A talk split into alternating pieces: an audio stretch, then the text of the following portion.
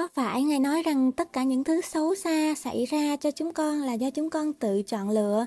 Có phải Ngài cho rằng những thiên tai, tai họa xảy ra trên thế giới này là do chúng con tự tạo ra để có thể kinh nghiệm những cái đối nghịch về chúng con thực sự là ai?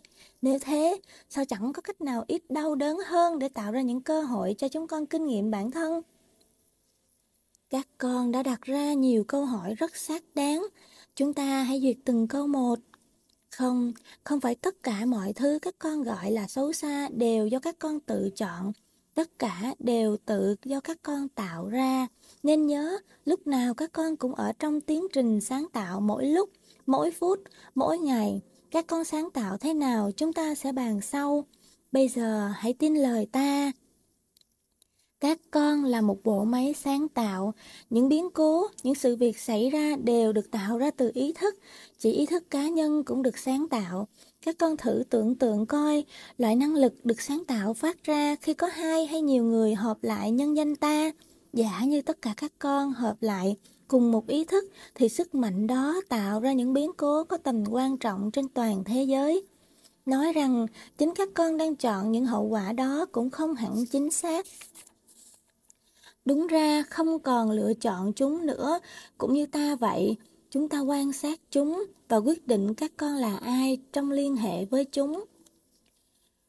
Nếu còn ý niệm rằng có một ai đó hay gì đó đang làm điều gì đó cho các con thì các con đang tự truất quyền tác động lên nó.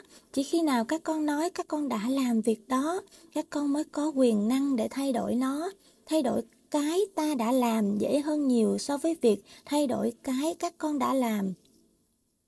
Bước đầu tiên để thay đổi bất cứ gì là cần biết và chấp nhận sự lựa chọn như hiện nay, rồi tìm cách thay đổi không phải vì cái đó sai, mà là vì nó không còn là một mệnh đề chính xác về con là ai nữa. Chỉ có một lý do độc nhất để làm bất kỳ một chuyện gì, đó là một mệnh đề cho vũ trụ về các con là ai, Cuộc đời sử dụng theo lối đó sẽ trở thành tự sáng tạo. Các con dùng đời sống để sáng tạo các con là ai và muốn trở thành ai. Chỉ có một lý do độc nhất để xóa đi bất kỳ điều gì là nó không còn là mệnh đề của các con rằng các con muốn trở thành ai. Nó không còn phản ảnh được các con nữa, có nghĩa là nó không còn tái hiện nữa. Nếu các con mong ước được tái hiện chính xác, các con phải hành động để thay đổi bất cứ gì trong đời sống. Nếu các con nghĩ rằng nó không còn thích hợp với hình ảnh của các con, hãy phóng những tư tưởng đó vào vũ trụ. Theo nghĩa rộng, tất cả điều xấu xảy ra đều do các con chọn lựa. Lỗi lầm không phải đã chọn lựa chúng nên gọi chúng là xấu vì nếu gọi chúng là xấu, các con tự gọi mình là xấu do đã tạo ra chúng. Cách nhìn này khiến các con đã không thể chấp nhận được, nên thà dùng điều xấu cho mình còn hơn là dùng sự sáng tạo của chính các con. Chính điều suy nghĩ sai lầm trong tâm linh này đã đưa các con chấp nhận một thế giới như hiện nay. Nếu nội tâm các con có trách nhiệm về thế giới, thế giới sẽ khác xa như bây giờ. Điều này chắc chắn thành sự thật nếu mọi người cảm thấy có trách nhiệm về thế giới. Những thiên tai xảy ra trong thế giới như động đất, bão tố, lụt lội, núi lửa, vân vân, không hẳn chỉ có các con tạo ra. Điều các con tạo ra chính là mức độ những biến cố đó tác động trên đời sống của các con. Những biến cố xảy ra trong vũ trụ được tạo ra do sự phối hợp của những ý thức của con người. Tất cả thế giới cùng sáng tạo đã sản xuất ra kinh nghiệm đó. Điều quan trọng các con cần làm là dùng tư tưởng tạo ra một thế giới hoàn hảo. Trong đó các con là ai, liên hệ với thế giới như thế nào. Như vậy, các con có nhiệm vụ sáng tạo trong đời sống và thời gian hiện hữu để tạo ra kinh nghiệm. Đó là mục đích tiến hóa của linh hồn. Các con hỏi rằng có cách nào ít đau đớn hơn để trải qua tiến trình? Có, nhưng không có gì thay đổi nơi kinh nghiệm bên ngoài. Cách làm giảm đau đớn trước những biến cố đau khổ đó là thay đổi cách chứng kiến chúng. Các con không thể thay đổi biến cố bên ngoài vì nó đã được đa số các con sáng tạo. Khả năng và ý thức cá nhân các con chưa đủ trưởng thành để thay đổi cái đã được tạo nên bởi cộng đồng. Vì thế, các con phải thay đổi biến cố bên trong. Đó là con đường đi tới sự chủ động trong đời sống. Không có gì đau khổ bên trong.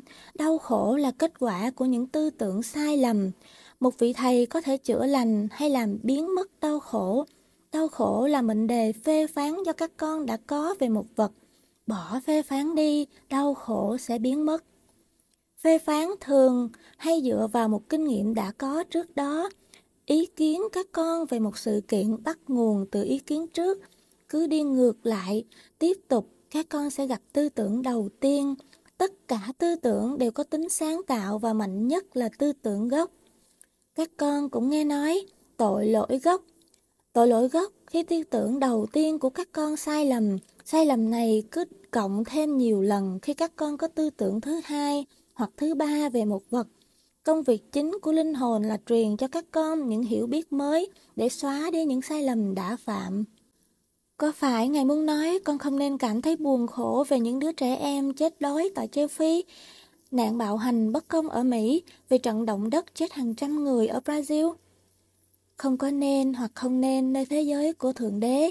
Cứ làm điều các con muốn làm, hãy làm những gì phản ảnh tâm tư của các con.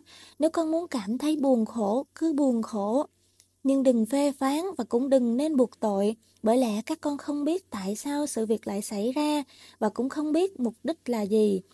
Nên nhớ điều này, điều mà các con buộc tội, phê phán, coi chừng một ngày nào đó các con sẽ trở thành nó.